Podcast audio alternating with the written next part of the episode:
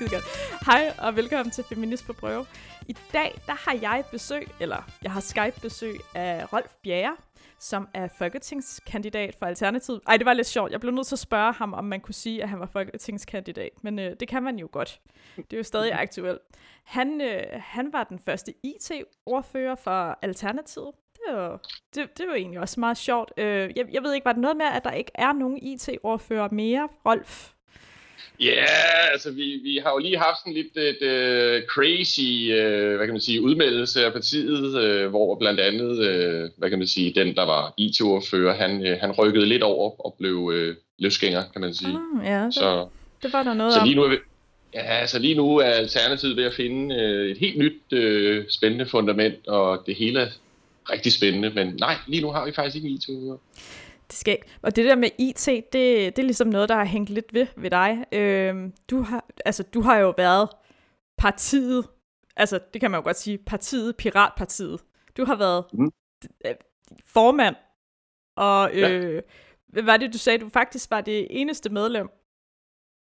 Eller ja, jeg er den eneste, eneste jeg er den eneste, der har, jeg er den eneste, der er stillet op som uh, politiker for partiet der. Ja. Uh, og det er forrige kommunalvalg. Men, uh, men vi fik så godt et valg, at vi fik uh, støttekroner, så, så det, min mission lykkedes. Så ja, det, det, det var faktisk rigtig flot resultat. Hvad var det egentlig, at man slog sig på, altså sådan politisk, når man har et parti, der hedder Piratpartiet? Ja, men altså, det, uden at tage en lang historie, så kan man sige, at Piratpartiet øh, har mange associationer over til det, der hedder The Pirate Bay, som jo var et af de her første steder, hvor man lige pludselig begyndte at dele en masse indhold, og nogen synes jo også, at der var noget copyright på noget af det og sådan nogle ting.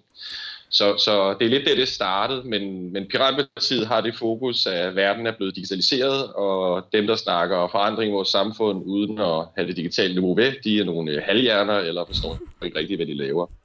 Så, øh, så, så vi snakkede jo om overvågning øh, før Snowden. Vi snakkede jo om, at, hvad man sige, det her overvågningskapitalisme, det ligesom havde fjernet demokratisk øh, hvad kan man sige, fri dannelse af meninger, og meget af det, som vi alle sammen taler om lige nu, det mm. har vi sådan set talt om i Piratpartiet i ja, over 10 år. Det, jeg læste også et sted, at du faktisk havde prøvet at, at hjælpe lidt til med en sag med ham fra Pirate Bay. Hvad var det, han hed? Gust, Gun, hvad var det, han hed? Ham med svenskeren der? Alfred.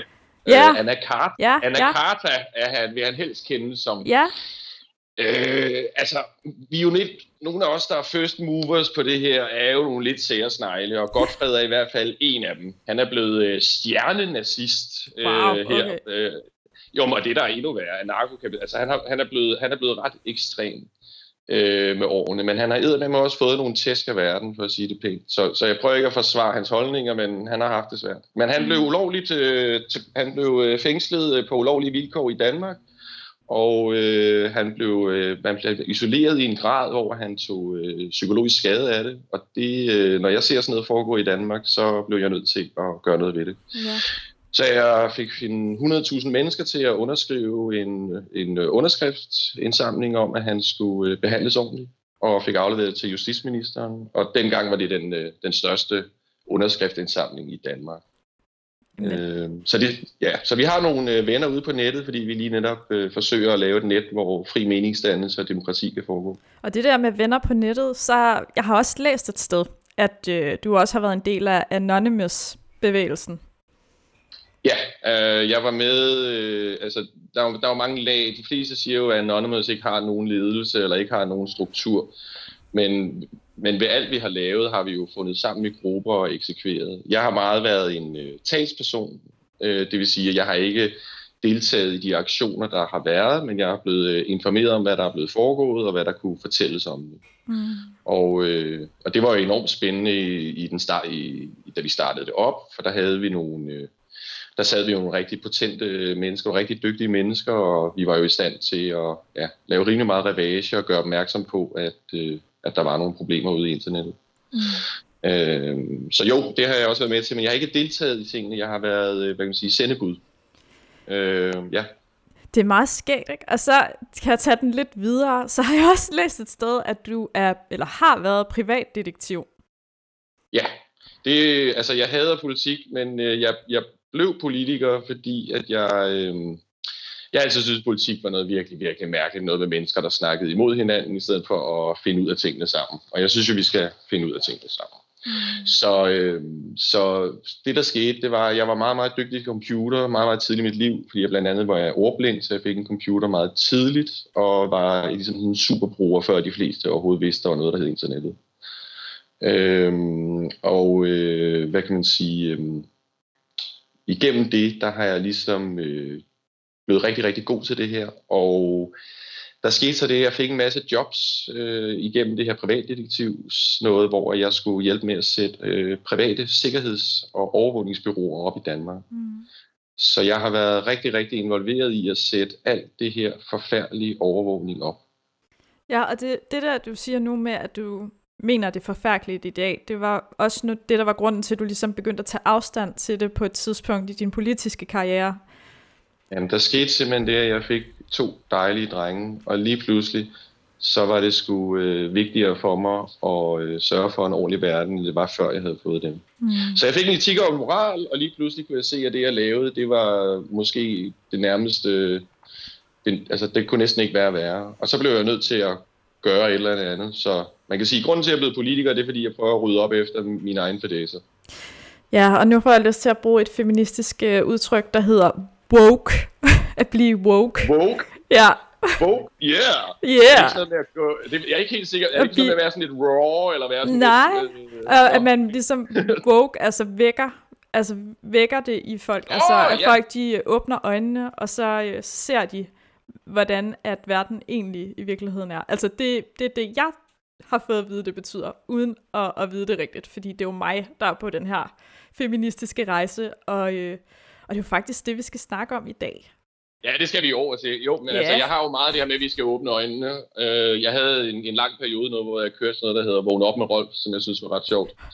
Vågn op med øhm, Rolf, var det, hvad, hvad format yes. var det i? Var det, var det, var det, var det sådan online, Jamen, det var eller hvad?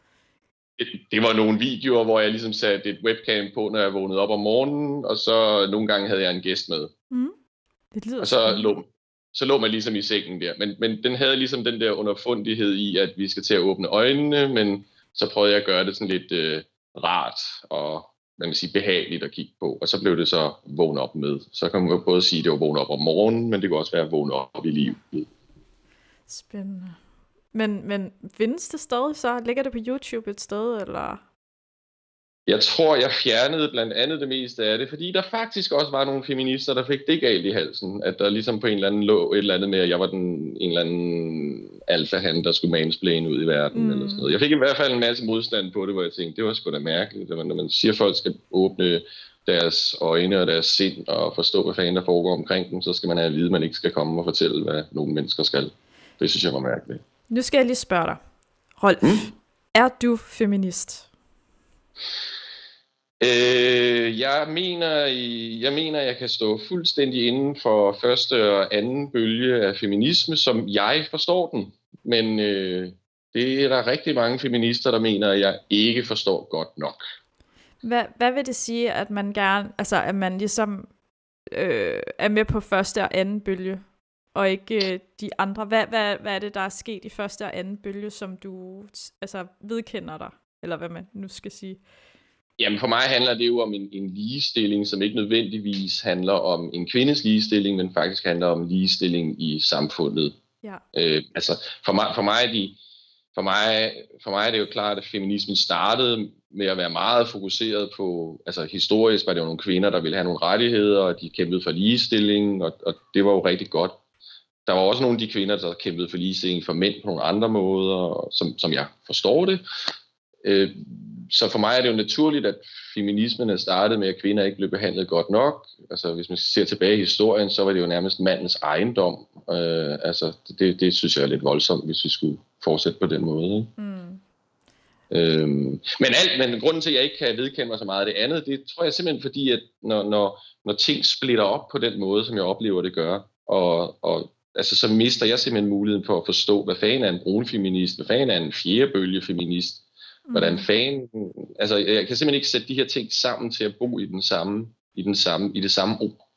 Det er også lidt sjovt, at man har behov for at skulle definere, hvilken bølge altså, man, man kommer i, eller kommer fra, eller hvad man nu skal sige. At man ikke bare siger, jamen, jeg er feminist, hvad det indebærer.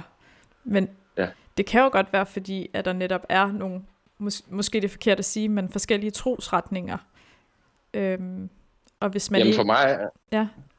Jamen, jamen for mig handler det om, at vi skal finde ud af tingene sammen, og jeg ser egentlig en opsplitning i feminismen. Altså jeg ser egentlig, at den lad mig sige, fragmenterer for øjnene af os alle sammen. Og, og altså, at nogle feminister synes ikke, andre er feminister, selvom de selv synes, de er feminister. Det, det, det bliver meget rodet for mig, og det bliver meget svært for mig at spille ind i det. Og på en eller anden måde, så ender jeg jo bare med at kalde mig humanist i stedet for, eller et eller andet. Ikke?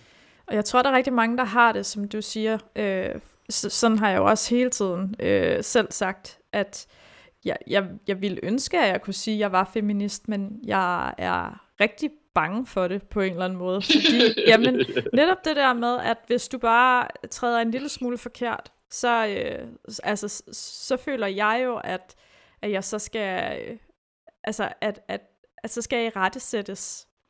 Eller, Ja, altså, jeg, ja. Ja, men, og, og jeg, tror, jeg tror en del af det, måske det her digitale spor, jeg også lever med øh, ret væsentligt her, fordi jeg oplever også det, at dem, der råber højst, der i den grad får lov at køre dagsordenen.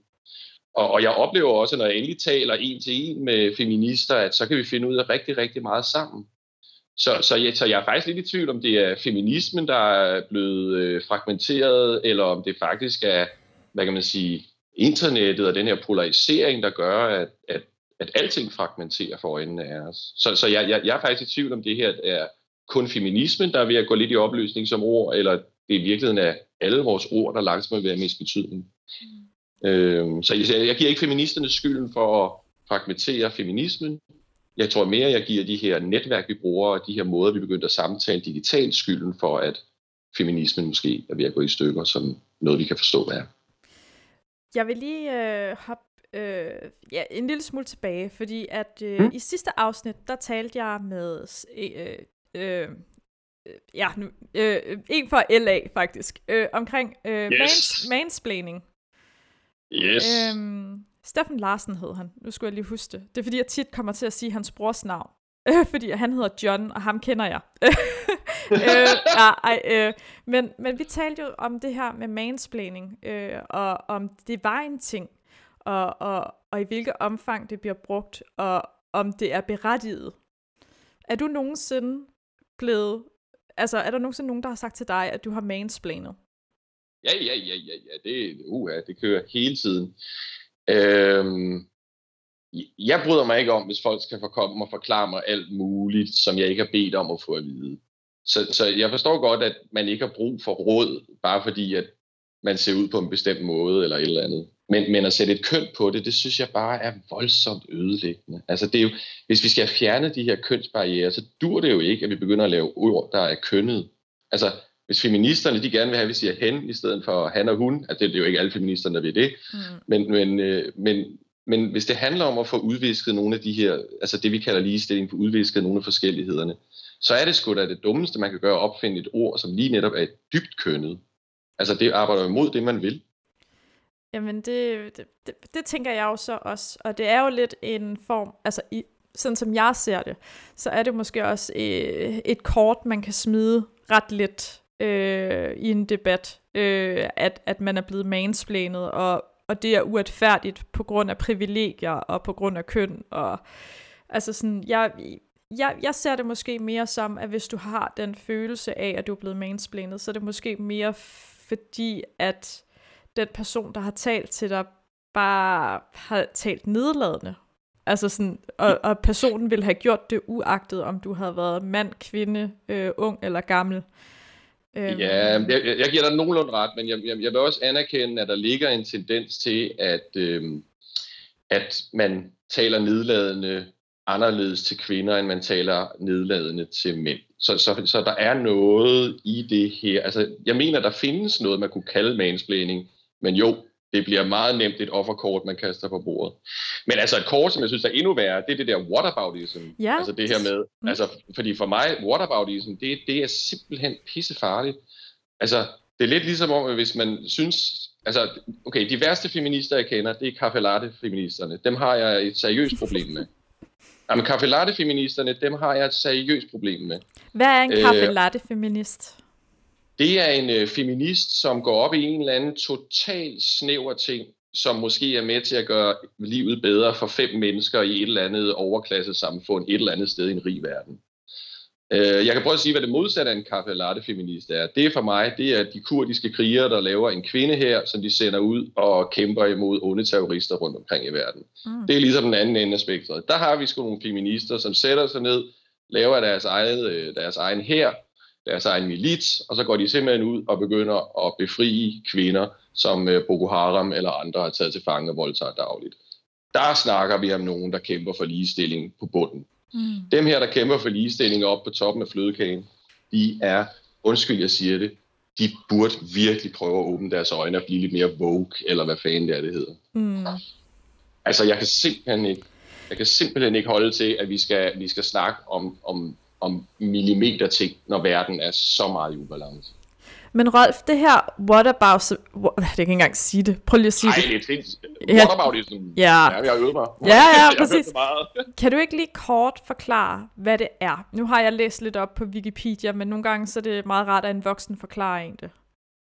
Jo, altså jeg, jeg plejer at sige, det er med nyttesløst at tale om farverne på gardinerne, hvis uh, huset det brænder. Altså det, det, det giver ja. ingen mening. Og det er jo det, jeg mener, kaffe latte feministerne gør. Det er sådan et eller andet med, vi skal have ligelønninger til cheferne her i det danske samfund. Og jeg har det sådan lidt, ah, hold nu kæft, kunne du ikke kæmpe for nogen, der har det svært, eller nogen, der ikke har nok, eller et eller andet? Altså, kan du ikke lave ligestilling for de mange, i stedet for et eller andet? Altså, for helvede, ja. Jeg, jeg, jeg, de, de gør mig simpelthen sure. Og det, der tit sker, hvis man så prøver at sige til dem, jamen prøv at, må, må, måske er det ikke lige vigtigt, at, at at der lige præcis er 50%, 50% på chefniveauerne, eller måske det er noget, vi skal udvikle over en overrække, eller få en alle kultur omkring, før det sker. Så får man at vide. Måske skulle vi tale om, at, øh, at, at der er øh, hvad man sige, 10.000 vis af kvinder, som bliver holdt fanget af terrorister rundt omkring i verden og bliver behandlet af lort. Eller måske skal vi snakke om vold i hjemmet, eller altså noget, som bare har en lille smule større relevans for lidt flere mennesker. Og hvis man så bryder ind i de her snakke med nogen, der snakker om et eller andet snævert, eller et eller andet, som altså, virkelig ikke vedkommer den største del af befolkningen. Men så siger jeg til dem, prøv at høre, jeg synes, det her det er en milliard gange vigtigere.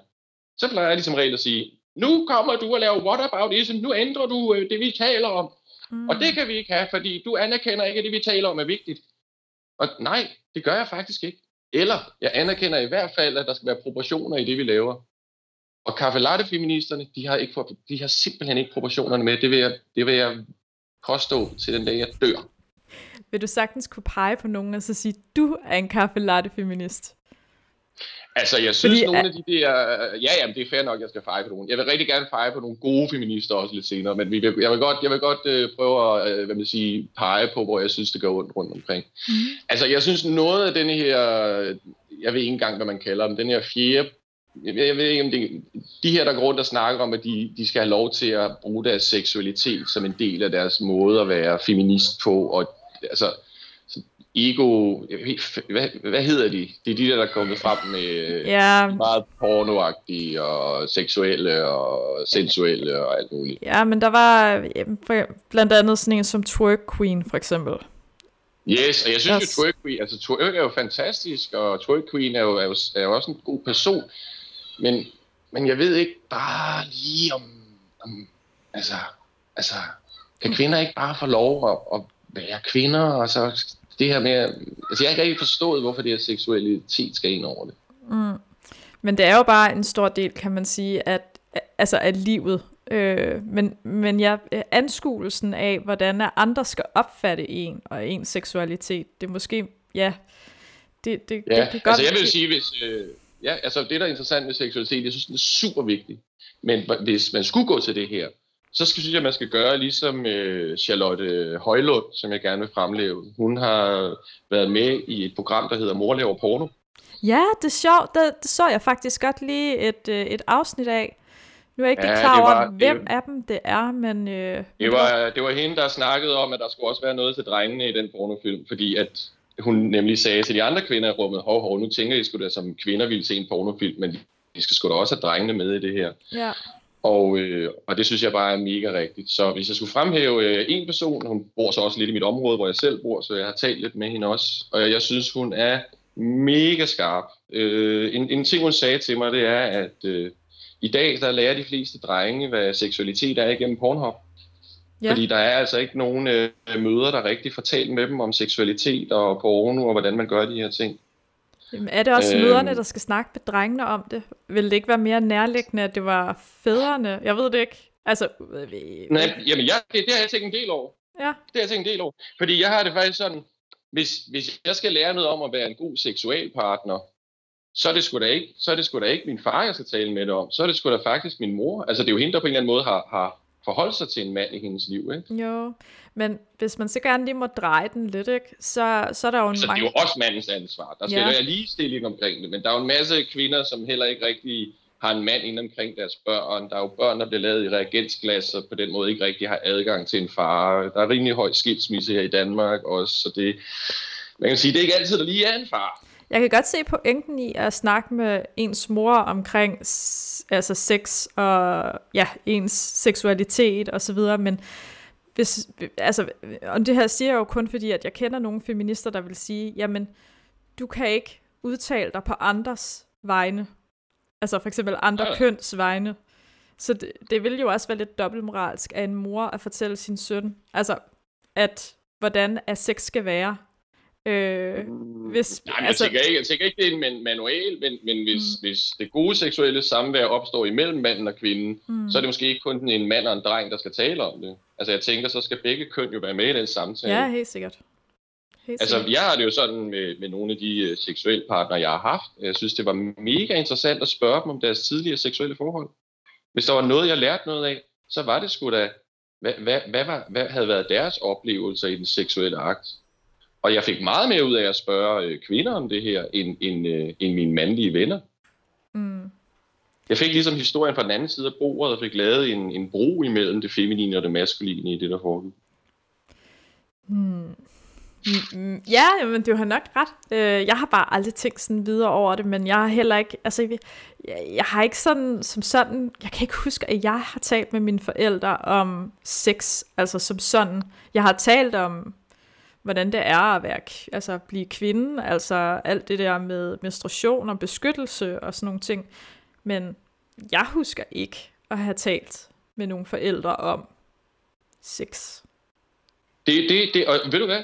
Det tror jeg, jeg tror, det er rigtig tabuiseret at tale om det seksuelle med sine børn, både som mand og kvinde. Jeg tror, det er noget, som vi mindst glemmer, og nogen aldrig nogensinde kunne finde på at gøre. Men, men resultatet er jo bare, at, at lige nu, så sidder, øh, så sidder øh, drengene, og også en del af pigerne, og lærer, hvad seksualitet er igennem porno. Mm. Og, og hvis man gør det, så får man med et forskruet forhold til det. Fordi det derinde, alt der ligger øverst derinde, der er nogle ulige magtforhold, i, altså som er usunde, hvis du spørger mig. Altså det, det, er jo, det der ligger øverst derinde, det er jo ikke, det er jo ikke den, den kærlige, konsoliderende eller nærværende vej til noget som helst. Det er jo, det er jo porno, rå porno, altså. Rolf, jeg, øh, jeg skal lige spørge lidt mere ind til øh, i forhold til din politik.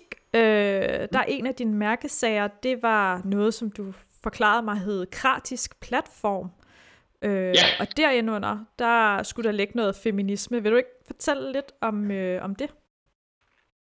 Jo, altså det, det, jeg har været en person, hvor det har taget mig sygt lang tid at få ud af, hvor privilegeret jeg egentlig var. Altså jeg mener, privilegieblindheden er ekstrem i vores samfund, og det gælder også for mig. Øhm, så, så jeg starter, det, jeg gør den lige kort, men det hele startede med, at, øhm, at jeg hørte en statistik, der hed, at 8 ud af 10 kvinder var bange for at gå alene hjem fra byen, fordi de havde haft en fysisk oplevelse, der gjorde dem utrygge eller bange. På mandesiden, der hed den så øh, ikke engang 2 ud af 10, som havde det på den måde. Og jeg kunne godt høre det her tal, men jeg kunne ikke mærke det. Jeg kunne simpelthen ikke mærke det. Jeg kunne godt høre, at der er noget, der er helt skævt her. Der er en, der er en ulighed, som er helt gak. Men jeg kunne ikke mærke det inde i mig selv. Så skete der faktisk det, at jeg var i et øh, parti, hvor at, øh, der var relativt mange øh, homoer, og jeg synes, homoer er dejlige mennesker. Jeg har intet imod. Jeg synes, man skal have den seksualitet, man skal have, og man skal beskytte minoriteter, øh, så de kan have det, det her, og det skal man arbejde for, selvom man ikke er det selv, eller kun er et eller andet andet, eller hvad nu kan være. Pointen var bare, at nogle af de her homoer, de blev meget, meget glade for mig, så jeg prøvede faktisk lige pludselig at være, selvom jeg var mand, så prøvede jeg faktisk at blive seksualiseret i nogle situationer, hvor jeg synes, det var voldsomt ubehageligt. Mm, ja, selvfølgelig.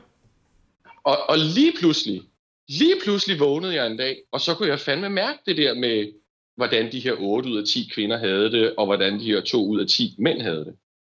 Men det var først i det øjeblik, det havde selv været udsat for den her seksualisering, at jeg rent faktisk kunne mærke det i mig selv. Så det var ligesom en indgang til at, at lige pludselig finde ud af, gud mand, det er ikke nok at forstå tingene med hovedet, det skal simpelthen mærkes på kroppen, før det giver mening. Så, så, så jeg ved, hvordan det er at blive seksualiseret af mænd, øhm, og det kan jeg jo lige pludselig bagefter se, hold kæft, mænd går rundt med en seksualiserende adfærd i kæmpe dele af deres liv, som noget fuldstændig naturligt. Og der er også rigtig mange kvinder, der modtager det og synes, det er spændende, men der er også nogen, der siger, ah ej, ej, lige stop lige med det, og så stopper manden måske ikke lige altid, fordi det er jo hans ytringsfrihed at være sig selv og sige, hvad han har lyst til. Så den korte historie var, at så kom jeg ligesom ind og prøvede, jeg begyndte lige pludselig at forstå kvinder en lille smule. Og så arbejder jeg igen med det her digitale netværk, hvor at jeg grundlæggende er i gang med at prøve at lave de nye processer for, hvordan vi finder ud af det sammen.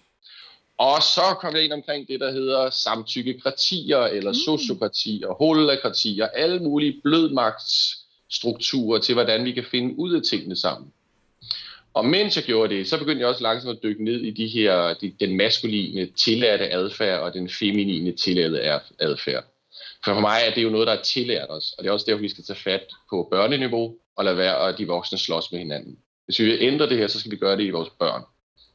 Og øh, det, det, det tror jeg er vigtigt. Men pointen er, at jeg læste mig gul og grøn på, hvad alt det her kunne, og fandt ud af, at der fandtes måder, hvor man ligesom kunne samtykke sig til beslutninger, i stedet for at 51 procent skal bestemme, eller kongen skal bestemme, eller hvem det nu er, der sidder øverst på magten.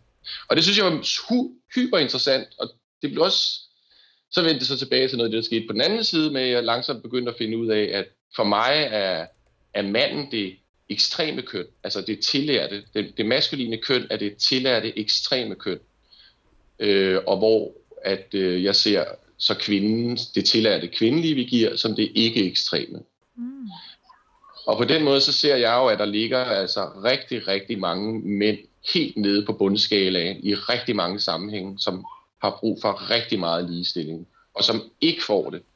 Fordi at lige så snart man prøver noget herover, så begynder det at være, at man øh, ikke fokuserer på kvinders ligestilling eller sådan noget. Men, ja, nu er historien færdig, den er lang, så, så det, der så skete, det var, at jeg så har fået lavet det her system, og jeg er begyndt at uddanne en masse mennesker til at kunne gå rundt og samtykke emner. Øh, udvikle, jeg har udviklet en masse politik igennem det. Jeg har, jeg, jeg har en kæmpe fest med det her. Der er aldrig nogen, der disku, diskuterer, øh, polariserer op imod hinanden. Systemet hjælper simpelthen folk til at have en samtale, som kun kan gå fremad. For siger du noget, der ikke kan hjælpe fremad, så falder det simpelthen ud. Det er en lang forklaring, hvordan det kører, men, men jeg har en kæmpe fest, når jeg rent faktisk mener at være lykkedes med, hvordan fremtidens måde at finde ud af tingene skal være. Og så kommer det lige det sidste krølle på. Øh, jeg har oplevelsen af, at det ekstreme køn manden er blevet tillært at gå ind og bestemme og beslutte og tage ansvar for at tage beslutningen og bestemme. Og jeg oplever, at det kvinden er tillært i høj grad handler om at finde ud af det sammen, altså at holde hus. Det dur ikke, at man bestemmer for meget over nogen i en familie, fordi så, så kommer der ikke balance i familien. Så jeg ser meget, sådan meget firkantet sagt, at manden er lært at bestemme og beslutte med vold og magt nærmest, hvis det er det, der skal til, eller med krænkelser og små overgreb, og at kvinden er tillært at finde ud af tingene for gruppen. Og derfor synes jeg, at feminisme er spændende, fordi jeg mener, at feministerne har det der i sig, vi skal bruge for en fremtid, der hænger sammen. Men, men hvordan, hvordan gør man det her helt praktisk, hvis man ligesom skal, øh, hvad kan man sige, glatte kurven lidt ud. Kan man bruge det udtryk? Ja. Øh, Jamen det kan man godt. Det, er meget moderne for tiden at, at sætte lidt i kurverne der. Mm. Jamen det, hvad kan man sige, det er egentlig meget simpelt. Det handler om, at man, øh, man, man, øh, man beder folk om at, hvad kan man sige, øh, fortælle bekymringer eller idéer i forhold til det, de hører. Øh, altså man svinger egentlig folk til at ikke snakke imod det, der bliver sagt, men at fortælle, hvad de får ud af det, der bliver sagt.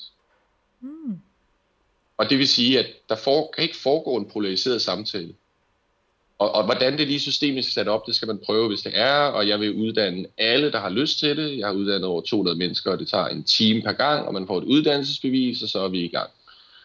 Øhm, så det, det bliver nok voldsomt lige at forklare øh, alle steps i det, jeg har lavet en grundbog, jeg har kaldt Den Lille Grønne. Det synes jeg er meget humoristisk, når jeg nu er i Alternativet. Mm. Øhm, men den er på syv sider og let læst, så hvis der er nogen, der er interesseret i mere information omkring det her, eller lyst til at blive hjulpet i gang med det, så, har jeg, så vil jeg gerne gøre det, og jeg har også over 60 mennesker, der vil tage ud og afholde de her faciliteringer, hvis der er brug for at få samtykket verden lidt mere.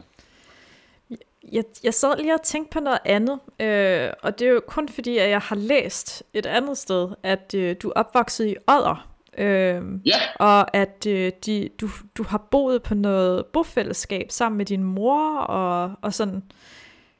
Er det ja. rigtigt? Er det korrekt? Ja, men det er fuldstændig rigtigt. Altså, ja.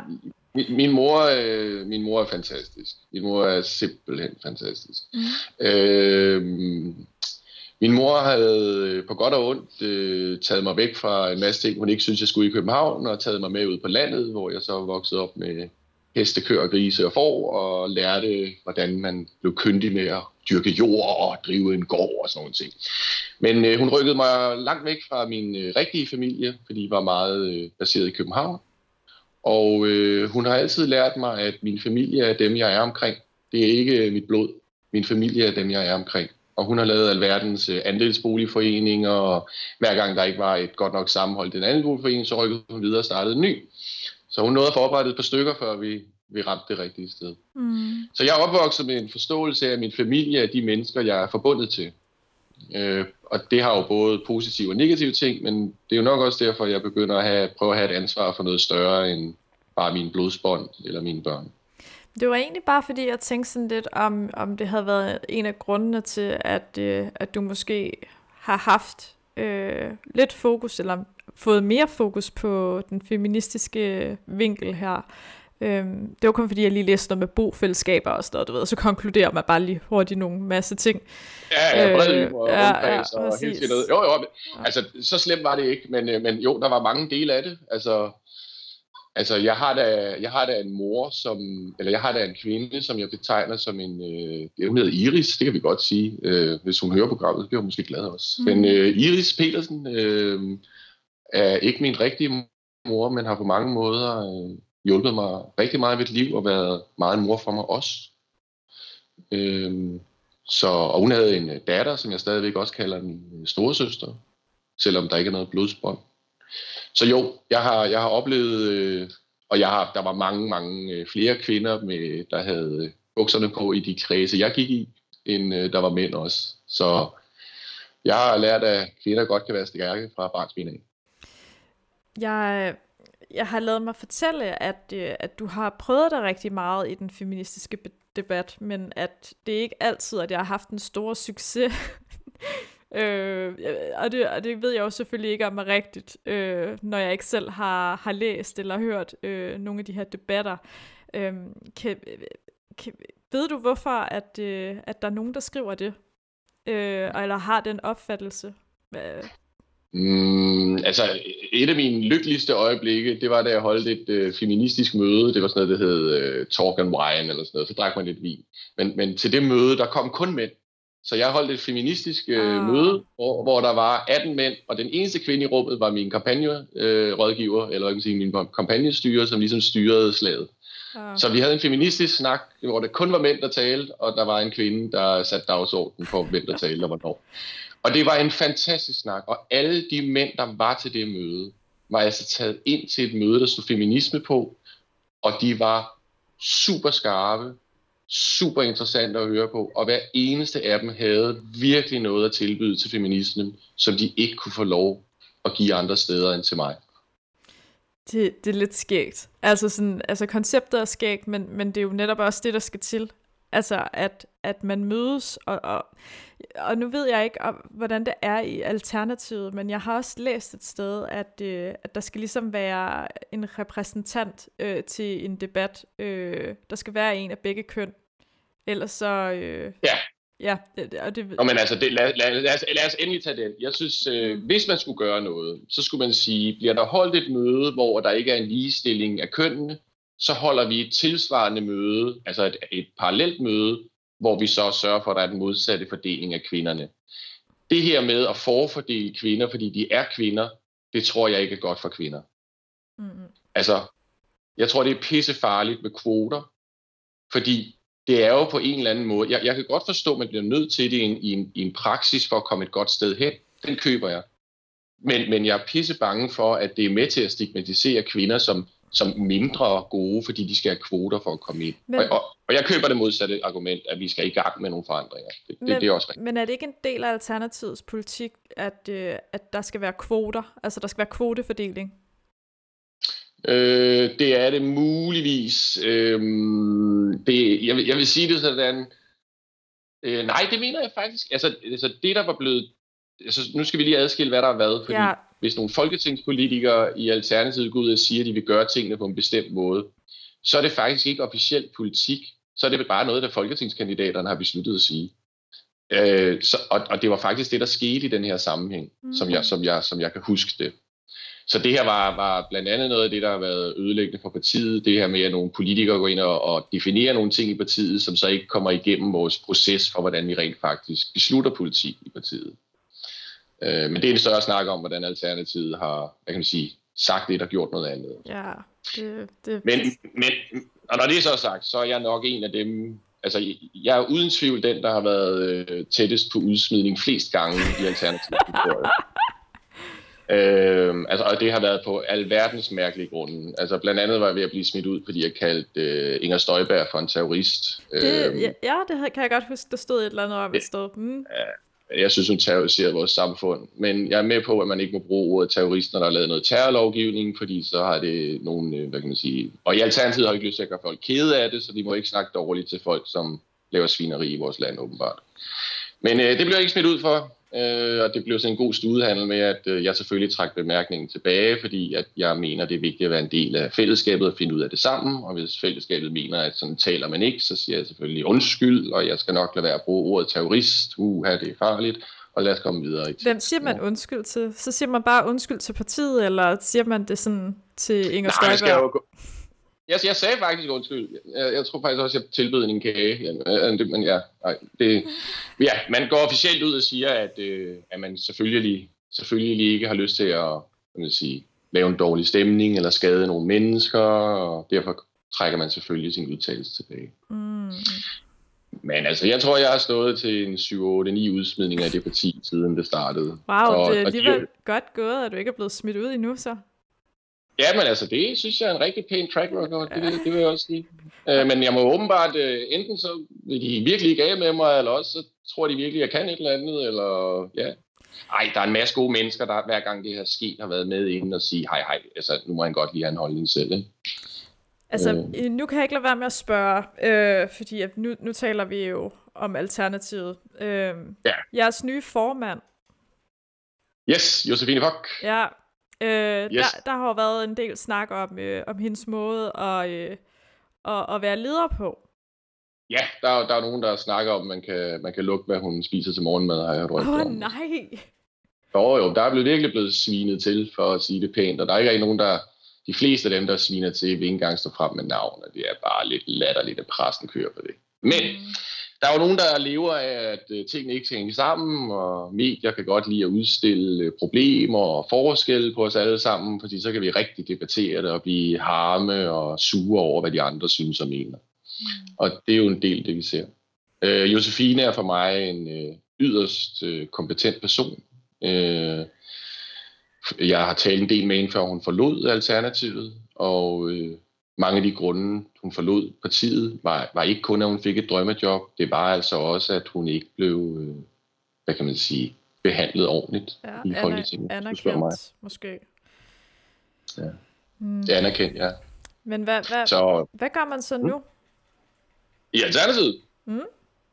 Okay, yes, yes. Jamen altså, øh, jamen noget, der er spændende i forhold til feminisme her, det er, at øh, vi har jo haft en 4-5 år, hvor der har været nogle øh, primært mænd, der har siddet nogle lidt spidse albuer på toppen i partiet, og hvis du spørger mig, har de ikke øh, hvad man siger, gjort det, de sagde. De har sådan set gået ind og topstyret i stedet for at konsolidere eller samtykke det, de kom med med organisationen bagved dem. Og det, der har været interessant, det er, at i de 4-5 år er der faktisk rigtig mange, som har prøvet at hvad man sige, blive dygtigere politikere og gerne ville frem på banen, og som ligesom ikke har fået lov til at komme frem, fordi pladsen var ligesom taget. Og det, der er interessant nu, det er, at nu er der lige pludselig plads til dem. Mm. Så lige nu ser jeg rigtig mange kvinder, som i 4-5 år har gjort alt, hvad de kunne for at blive en dygtig politiker, og ikke er blevet løftet op til det niveau, som de var dygtige nok til. Og nu vælter de frem. Og jeg kan, jeg kan, nævne, jeg kan nævne Line, jeg kan nævne Sasha, jeg kan nævne rigtig, rigtig, rigtig mange. Der, der er selvfølgelig også mænd, som ikke kom op til overfladen, mig selv inklusiv. Øhm, men, men det, der er væsentligt at sige, det er, at jeg ser faktisk, at Alternativet kommer til at have en langt større del af kvinder, som er aktive politikere, end de havde før. Mm. Altså, der, og så ser jeg, der er flere, ja, der kommer ser, frem nu. Yes, og de er jo nogen, der har trænet i 5 år, og jeg kan stå inden for, at de er pisse dygtige. Så, så jeg ser faktisk, at der er rum for en feministisk, eller en, en, en, en øh, konsoliderende, eller en, en, hvad kan man sætte ord på det, men noget, der er drevet af, af kvinder, ser jeg faktisk øh, opstå, er opstået, eller har fået plads i Alternativet nu. Og jeg tror, vi vil alle sammen se det folde sig ud over det næste stykke tid. Så, øh, så, så, så på den, den måde, så tror jeg, altså Josefine er jo også en, øh, en der har kæmpet meget for minoriteter, øh, øh, også inden for de seksuelle rum. Så, så jeg ser, at Josefine øh, også har en, en, en, en lyst og gøre en masse på det her område. Så, så, så jeg ser en feministisk bølge kunne strømme ud igennem Alternativet. Jeg ser, at vi har politikerne, jeg ser, at vi har formanden, jeg ser, at vi har pladsen. Øh, alle, alle mændene med de spidse albuer, de skred, da fællesskabet begyndte at sige, at de skulle tage ansvar for deres handlinger. Så nu er der sgu plads til kvinderne i Alternativet. Så det er nu, så hvis jeg skal lave lidt, ja, ja, ja. Kvinder, alle feministerne skal melde sig ind i Alternativet, og så laver vi simpelthen, øh, hvad man siger, sommer op på den fede måde, eller eller I din baghave i Nordvest. Yes! Yes. Præcis. okay. Jeg oh. Øh, Rolf, øh, sådan generelt på feminisme, øh, hvis du har de sidste ord, så skal det lige være nu. Øh, og så ellers så har jeg lige et par hurtige spørgsmål til dig, som vi lige skal igennem. Det var i orden. Jamen jeg tror, det jeg vil sige, det er, at øh, alle feminister, som er mødre, de skulle tage at fokusere på, at deres barn ikke får tillært de maskuline, ødelæggende træk. Og at de skal prøve at lære dem en masse af de her feminine værdier, så det ligesom er noget, de også forstår, når de bliver voksne. Det mener jeg, at min mor gjorde med mig, og det er jeg en meget taknemmelig for. Mm. Så hvis feminismen vil noget, så skal de tage fat i børnene. Mange af dem er mødre, så det ligger jo også lige for hånden. Og så øh, skal de holde op med den der moralisering med at rende rundt og fortælle, hvad det er, dit og du og dat. Øhm, så jeg synes, vi skal, jeg synes, vi skal gøre som, øh, øh, Charlotte Højlund i øh, Mor laver porno. Og jeg synes, at alle feminister skal se den film, og så skal de sætte sig ned med nogle drengebørn og pigebørn og tale om øh, seksualitet, selvfølgelig når de er nået til den rette alder og alt det der. Ja, og... Så fokus på den næste generation. Den her generation er blevet tillært de forkerte ting allerede på begge sider af hegnet. Og Mor laver, laver porno, det er en, øh, en tv-udsendelse på, eller ja, TV2. På, på TV2. Ja. Jeg ved ikke, hvor mange afsnit der er, men det er en lille miniserie. Ja. Mener jeg. Yes. Og, øh, og, jeg vil, og jeg synes, det var lige den der var mega interessant, fordi den arbejdede ned i seksualiteten. Og øh, jeg vil fremhæve igen øh, Charlotte Højlund, fordi det var fantastisk. Jeg synes, hun er, hun, hun er nemlig skarp på, hvordan feminisme burde være, hvis du spørger mig. Godt. Nå, Rolf, nu har jeg lige sådan et par hurtige spørgsmål. Mm. Øhm, okay, prøv at forestille dig, at du går ned ad gaden, og så er der en, en, en mand, der fløjter efter dig. Hvordan, ja, det har jeg prøvet. Hvordan reagerer du? Eller hvad gør du? Øh, øh, jeg bliver nødt til at have lidt flere info, for hvis det er en, jeg kender, så kan jeg godt finde på at komme med en det er det ikke. Det er en eller anden random okay, dude. Det, det, det er bare en random dude, der synes, du ser godt ud. Ja, altså, så, ja, så smiler jeg, tror jeg. Så vinker jeg måske. Mm. Altså, altså, så, ja, altså, så du, øh, du, vil, du vil bare altså du tager anerkendelsen til dig. Jo, men altså hvis en mand synes, jeg er flot, så kan det vel ikke være skidt. Hvis der havde været en kvinde, havde det så været anderledes? Nej. Hvis du havde været en kvinde, og der var en mand, der øh, fløjtede efter dig på gaden? Jamen, det, er jo, det, er jo, det er jo svært at sætte mig ind i. Jeg har jo alle mulige privilegier, som den kvinde ikke ville have.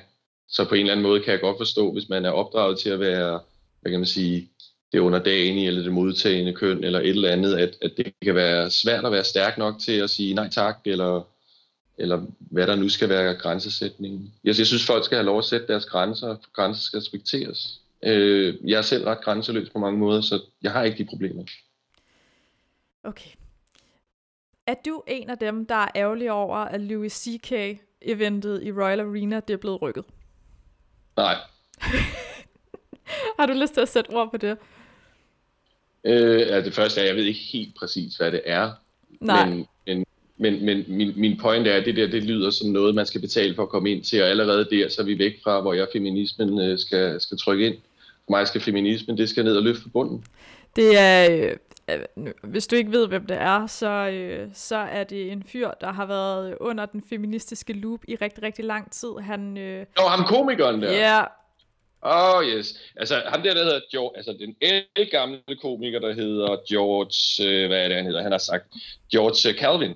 Ham er jeg mega fan af. Han har lavet en, øh, en hvor han øh, snakker om feminisme, og hvis der er nogen, der ødelægger feminismen på en vild og lidt sjov fasong, så er det helt sikkert George Calvin. Øh, hans øh, talk omkring feminisme er genial, synes jeg. okay. Så det var faktisk en anbefaling, du kom med der i stedet for. Øh, og det er også Ja, meget... ham her, han, er, han, er, han er meget mere hardcore, altså han er virkelig hardcore komiker, altså gammel i går, og, og det han siger er pisse sjovt, men det er eddermame også til grænsen, og langt over på de fleste. Okay, nu får du sådan en, der er lidt, øh, den ligger lidt højere. Sådan. Øhm, hvad er den vigtigste feministiske kamp i 2020? Mm, bum, bum, bum, bum, bum, bum, bum. For mig ligger den inden for at få øh, styr, øh, genoprettet og styrket solidariteten i vores samfund. Øh, for mig handler den om at løfte forbundet og glemme kønnene lidt. For mig er der en masse drenge i uddannelsesinstitutionen, som har det rigtig svært med den øh, struktur. Øh, for mig handler det om at, at droppe kønnene og løfte forbundet. Der er så meget, der er så mange, der ligger og roder på bunden, både mænd og kvinder, og de skal have noget hjælp. Så for mig er den vigtigste kamp for kvinderne, det er at finde nogen, der står under en, og løfte dem. For mig at se, må man kun så ned på dem, man er ved at løfte, hjælpe op. Og jeg synes, at folk skulle begynde at se ned på de i gang med at hjælpe op. Rigtig, rigtig meget. Mm. Så jeg har ikke, jeg kan, jeg kan ikke sige, at øh, det handler om den grønne omstilling, eller pink tax, eller hvad fanden der findes ude i det der. Jeg, jeg synes, det er interessant med denne her, jo jo, hvis jeg skulle feje på noget, mm. så har vi, øh, vi har det her samtykkelovgivning i forhold til øh, voldtægter. Yes. Øh, og det blev kæmpet og kæmpet og kæmpet og kæmpet, og det endte med at hedde samtykkebaseret lovgivning. Mm. Og det, jeg synes, det er rigtig, rigtig interessant, det her baseret. Ordet baseret i den her sætning, synes jeg er rigtig, rigtig interessant. Fordi i virkeligheden er der jo ikke tale om samtykke. Men det er et ord, vi bliver nødt til at sætte på, for ellers så bliver de her skrigende feminister simpelthen rødglødende at høre på. Og det, jeg synes, vi skal sige, se på, det er, at nu er lovgivningen gennemført, og jurister, der kigger på det, siger, ja, ja det kommer sgu da ikke til at gøre nogen forskel. Altså, så vi har noget lovgivning, som feministerne har tudet ørerne fyldt om, skulle være samtykkebaseret, det skulle være på den og den måde, og det endte med at få det. Og dem, der arbejder med jura, siger, at det gør jo ingen forskel. Altså, så, så feministerne skal tage at kigge på, hvad, hvad for nogle effekter de vil have, mm. i stedet for hvad der gør dem sure og indinerer dem. Og omkring samtykkelovgivningen i forhold til øh, seksuelle krænkelser og samvær og sådan nogle ting, det, det, det synes jeg er et væsentligt emne. Altså jeg tror meget, at det her skal løftes fra det seksuelle niveau. Mm. Altså det er der, vi skal have ligestilling, for at det kommer ud til os andre.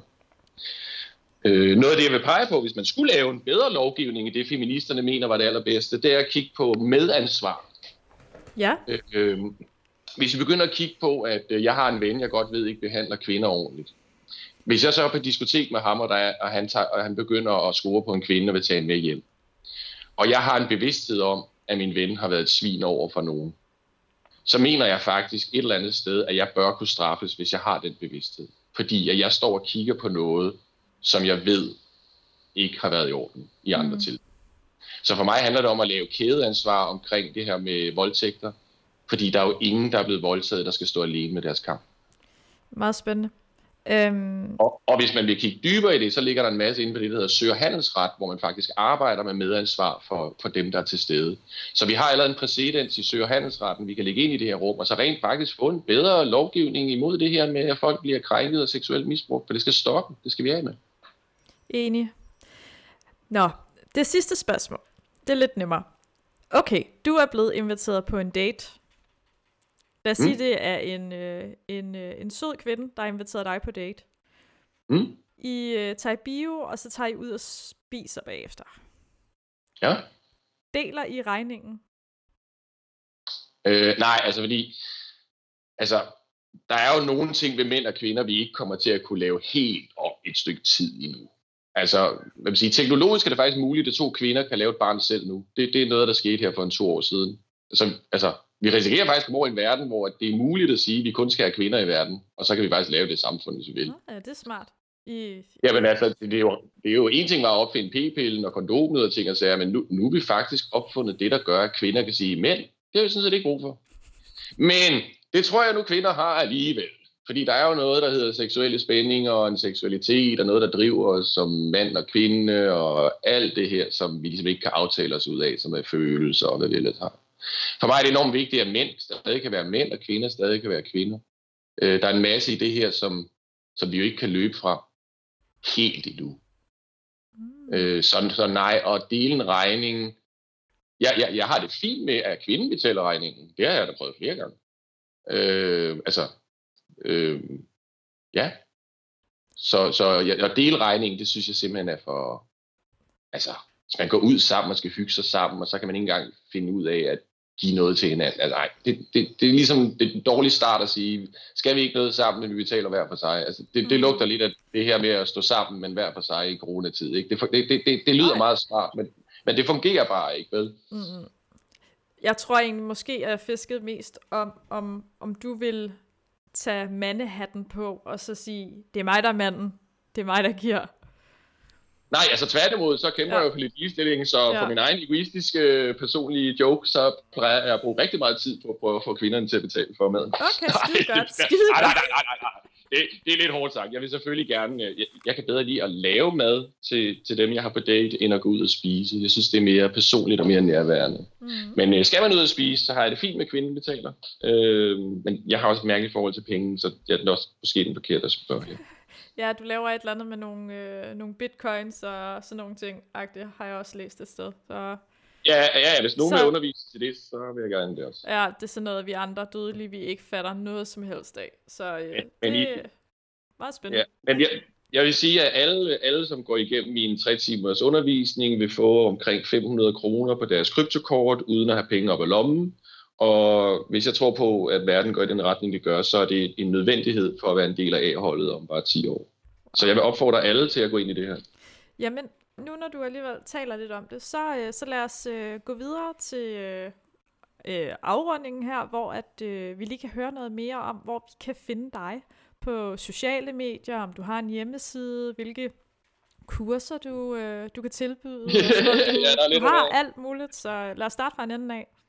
Yes, jamen altså egentlig så vil jeg bare sige, at øh, der er faktisk noget i den her kryptopengeverden, de her mærkelige bitcoin og hvad de ellers hedder, som faktisk også handler om at finde ud af det sammen. Det er, det er sådan, at det der gør bitcoin virkelig speciel, det er, at der ligger en, et, et afregningssystem om bagved, som sørger for, at man ikke har brug for nogen mellemmænd. Det vil sige, det er med til at fjerne de her magtrum i de ting, vi laver over for hinanden. Og faktisk det her computerprogram samtykker. Altså, det sørger for, at det hele er balanceret i netværket, uden at nogen mennesker. Så for mig at se, at det, der ligger bag ved de her kryptopenge, i høj grad en feministisk øh, tilgang til, hvordan vi finder ud af tingene. Så, øh, så jeg vil sige, hvis feministerne vil med på den digitale bølge, så, øh, så vil jeg rigtig gerne hjælpe dem til det. Mm. Øh, jeg synes, øh, feminister skal til at begynde at snakke med dem, der hedder cyberfeministerne. De er super interessante og super gode til tech, teknologi, samtidig med, at de har hjertet med. Jeg vil gerne fremhæve uh, DigiPibi. Uh, DigiPibi er en kvinde, der har der specielt kæmper for uh, uh, piger og kvinder uh, ligestilling i digitale rum. Uh, hun gør et kæmpe stykke arbejde. Mm. Uh, cyberfeministerne, uh, og så, hvad hedder hun, uh, DigiPibi er nogen, jeg rigtig gerne vil fremhæve. Ja. Og, og så alt det der, jeg laver, hvis, hvis man har lyst til at komme i kontakt med mig, så er mit telefonnummer det er 25 21 0203, eller også så kan man skrive Rolf Bjerre på Google, og så kommer der en masse ting op. Altså, hvis, hvis folk vil noget, så, så tag kontakt. Vi, vi, skal, vi skal i kontakt med hinanden. Det her med at, at sende halve mails og forespørgelser igennem netværk, og man kan få en, en hurtig midlertidig samtale herover, det er ligegyldigt. Altså, mit telefonnummer det er 25 21 0203. Hvis der er nogen, der vil noget, så vil jeg gerne hjælpe dem. Jeg vil gerne øh, høre på dem. Jeg vil gerne have, at vi finder ud af tingene sammen og går i flok. Så kom nu, og lad være med at splitte kloden ad med ord, som vi ikke kan bruge til noget alligevel. Så ikke nogen fancy Instagram-profil. Det var bare et, øh, et telefonnummer, folk de skulle kontakte dig på. Jo, jo, men jeg er jo på Facebook, og jeg er jo på Instagram, og der ligger også en Wikipedia, og jeg har også udgivet nogle bøger om open source. Og, altså, der, pointen er, at, at det der med, at man skal fortælle, hvor folk skal finde hinanden, det er da blevet uendelig ligegyldigt, efter mm. vi har fået internettet. Altså, altså for mig at se, så er det jo bare at skrive, øh, Rolf Bjerre, enter. Så kommer det, ikke? Ja, men der er også mange hits på dit navn, så det, det, det er rimelig nemt. Det er ikke alle, der, hvor, hvor det kommer frem som det første. Det kan jeg godt røbe. Nej, nej, det, og jeg vil også sige, at de ting, der kommer frem med mig først, det er måske også de mest mærkelige, så man må godt kigge på side 2 også, vil jeg så lige sige. godt. Jamen, Rolf, jeg, jeg tror, det var det. Vi er kommet sådan rimelig godt omkring, og det var, det var hyggeligt at høre på dig. Øh, og din måde at anskue verden på, og feminisme, og ja, altså man kan jo blive ved med at snakke om det her i en uendelighed, men vi bliver nødt til at begrænse os. det, det, kan vi kun, det kan vi kun samtykke om. Ja, præcis. Øh, så øh, jeg siger tusind tak for, at du øh, tager mig ind, og øh, ja, Selv jeg synes, det har været rigtig fint. Tak fordi du gad at være med. Øhm, og, og tak til dem, der har lyttet med. Det, det er jeg glad for. Øh, jeg ved ikke, øh, hvornår at mit næste program det bliver, men, men Rolf, jeg tror gerne, at jeg vil snakke med dig igen på et tidspunkt. Måske øh, i et lidt større setup. Øh, Jamen det ved du hvad, jeg har faktisk talt med, med Charlotte Højlund øh, om, om, øh, om hun ikke ville være med i noget af det her også, ja. og det har hun sagt ja til faktisk. Ja, så, fedt. Så, øh, så jeg ville sådan set kunne jeg vil sige, invitere en 4-5 mennesker i min have eller et eller andet, og så kunne vi lave noget, noget mere, hvis det var. Jeg har masser af mennesker. Jeg kunne tage cyberfeministerne, jeg kunne tage DigiPipi, jeg kunne sætte et hold af dem her, der rent faktisk, øh, jeg vil sige, ikke bare taler om feminisme, men rent faktisk øh, eksekverer den på daglig basis og har et hjerte i det. Fedt. Ved du hvad, det snakker vi videre om på de sociale medier. Og så, øh, eller det kan være, jeg ringer til dig, nu har jeg jo dit telefonnummer på, på bånd. Yes. Skide godt. Yes, yes. Nå, men øh, vi tales ved, og vi lyttes ved derude. Hej hej.